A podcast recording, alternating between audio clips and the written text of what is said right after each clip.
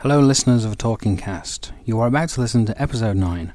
Unfortunately, there was a problem on the guest hosts track which was not apparent until after the recording had been made. I have tried to fix it as much as I can, but there are still some flutters that remain on the track. Hopefully, it will not spoil your enjoyment of the episode. Thank you very much for listening. Not long ago, in a far off corner of a place called the Internet, a revolution was born. Forged in the fires of common experience, the survivors of a mysterious movie known only as A talking cat? came together. Their purpose to dissect this fascinating failure of a film and broadcast their findings through the cosmos in hopes that future generations might learn from their mistakes. Some would call them heroes, others would call them mad, but despite the grueling road ahead of them, the group would take up the Sisyphean task and become a talking cast? Are they adventurers, sinner as a savior's or Are they demented, love the punishment? I can't be sure. But one thing I do know is that the mission here to force to make you laugh so hard that you'll be pissing on your kitchen floor. It's a Welcome to a talking cast. I am your host, Sammi. I am your co-host, Dylan. And I'm your special guest, John McCoy. Yes. Welcome. Welcome, John McCoy. Thank you for joining us. Well, it's great to be here. Um, uh, most of you know my profligate younger brother, uh, but this is actually my first time podcasting, so be easy on me. Oh, we're we're very honored. Yes, quite honored. So this is a talking cast, the podcast about a talking cat that nobody ever asked for. We're on to episode 9 now. For those of you following along at home, starting at 801 and going on until 9. So I'm going to go ahead and hop into starting the summary. We start off with the kid saying, I am so lame. And then. which is true. yeah, It's very true. a great summary of uh, the actuality of things. When I was rewatching this, I was realizing that this is the sort of the thing that uh, this character Chris does. Is he likes to soliloquize? You know, there's all, but they're they're the shortest soliloquies ever. They're just like, "I am so lame," and then he restates, in case you missed it, the uh, the exposition that you just actually saw. He says. Oh, she'll be here tomorrow, as if we hadn't actually seen it in the last thirty seconds of the uh, the movie. It's the sort of thing that you would expect from the beginning of a movie where there wasn't, you know, a previous scene that explained it, but he has to explain it anyway. Yeah, exactly. And it's as if he's like he's just now realizing what that phone call meant, what occurred uh, during that discussion with Franny, that she is going to be there tomorrow. Like I get processing things after they happen, but I usually don't do it out loud to myself. Yes. Well, we've been on quite a, a journey with this character because uh, the, the first time we saw him, he was playing it at such a low level of this kind of utter contempt for his father.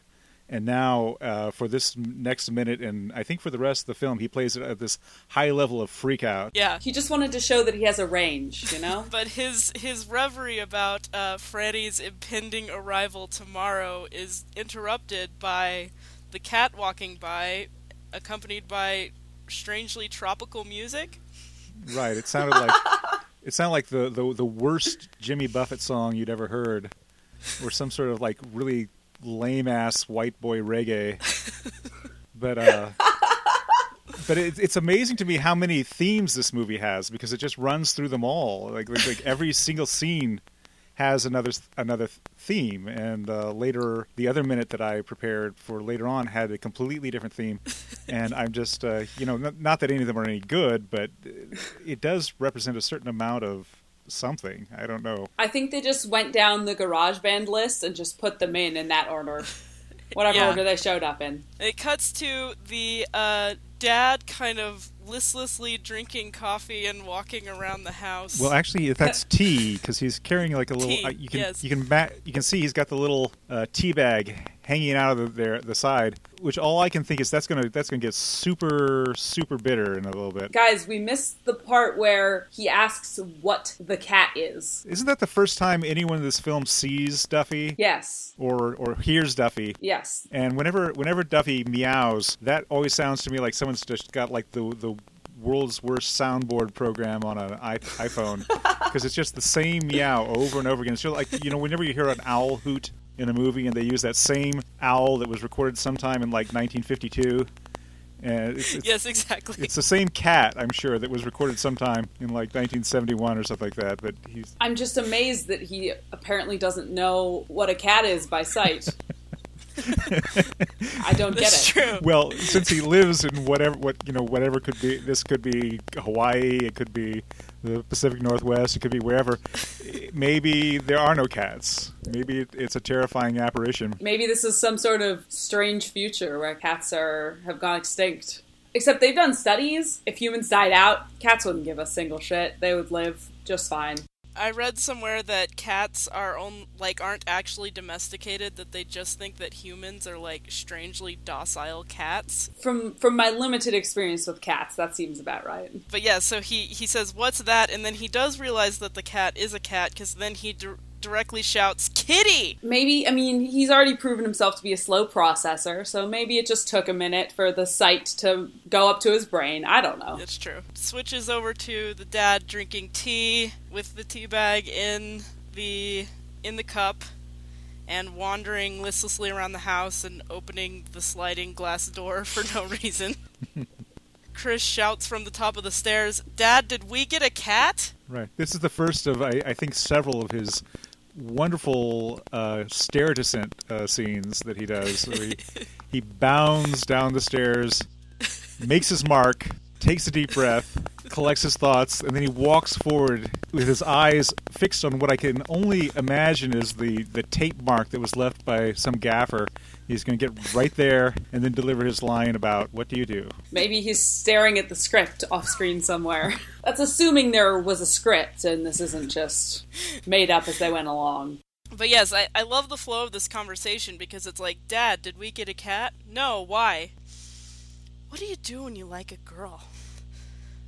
Does this have something to do with the cat, son? Are you Yeah. are you hitting on a cat? This continues the theme that, that runs through the film of people sort of talking past each other in different rooms.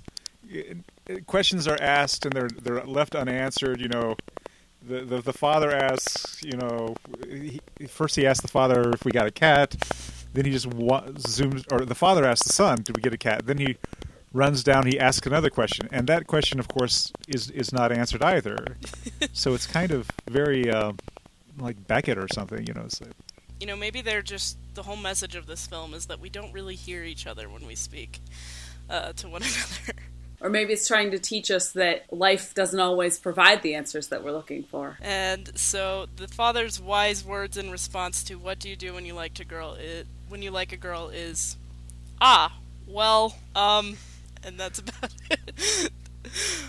Well, I'm, I'm surprised that he doesn't have more to say. He seems like the kind of guy who would have a, a wealth of knowledge about these things.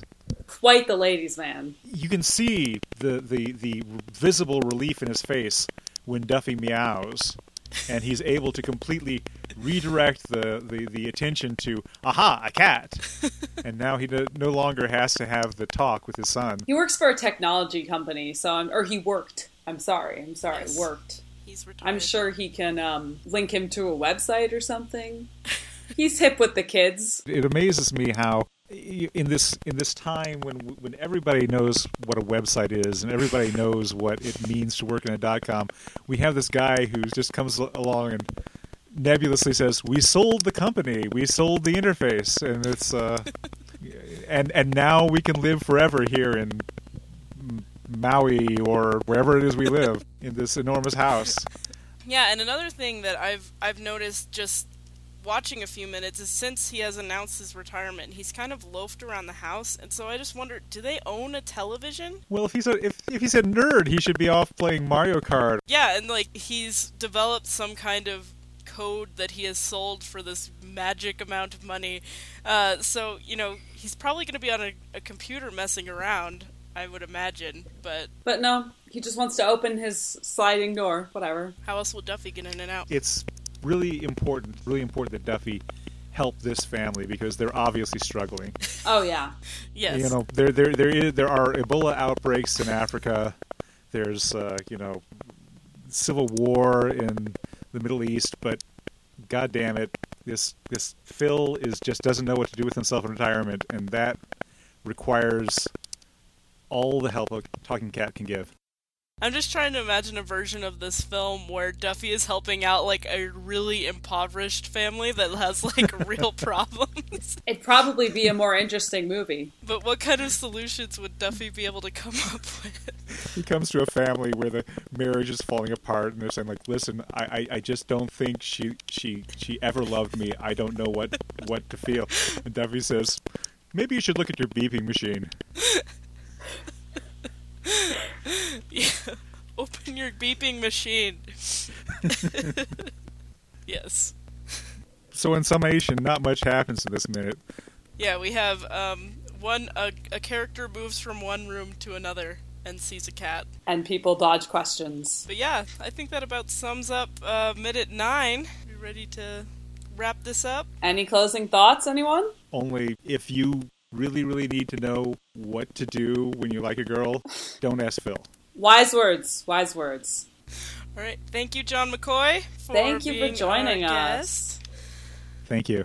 This has been a talking cast, and I've been Sammi C. Uh, Dylan Reed Miller. And I'm John McCoy. Thanks for joining us. Thank you. Can't get enough of talking cast. If you enjoyed it and you want to stay up to date with our future episodes, please like us on Facebook at Facebook.com slash a talking cast. or follow us on Twitter at a talking cast. And you can help out the show by rating and reviewing us on iTunes. See you next time. Bye. Minute by minute. That's so they'll be diving in to shed some clarity on this hilariously failed attempt. So grab a friend and crack a beer with them and listen in. The talking cast is about to begin. It's a That was episode 9 of A Talking Cast, the A Talking Cat podcast that nobody ever asked for. Your host was Dylan Reed Miller with co host Sammi C and guest host John McCoy. Edited by Darren Husted. Music by Casey Trimble. Voiceover by John Kovaleski. Artwork by Josh Hollis. Executive producers Sarah Cantor and Darren Husted. Copyright 2014. All rights reserved. This podcast is not affiliated with Rapid Heart Productions. A Talking Cat is owned by Rapid Heart Productions. No infringement is intended. In loving memory of Griffin Doherty.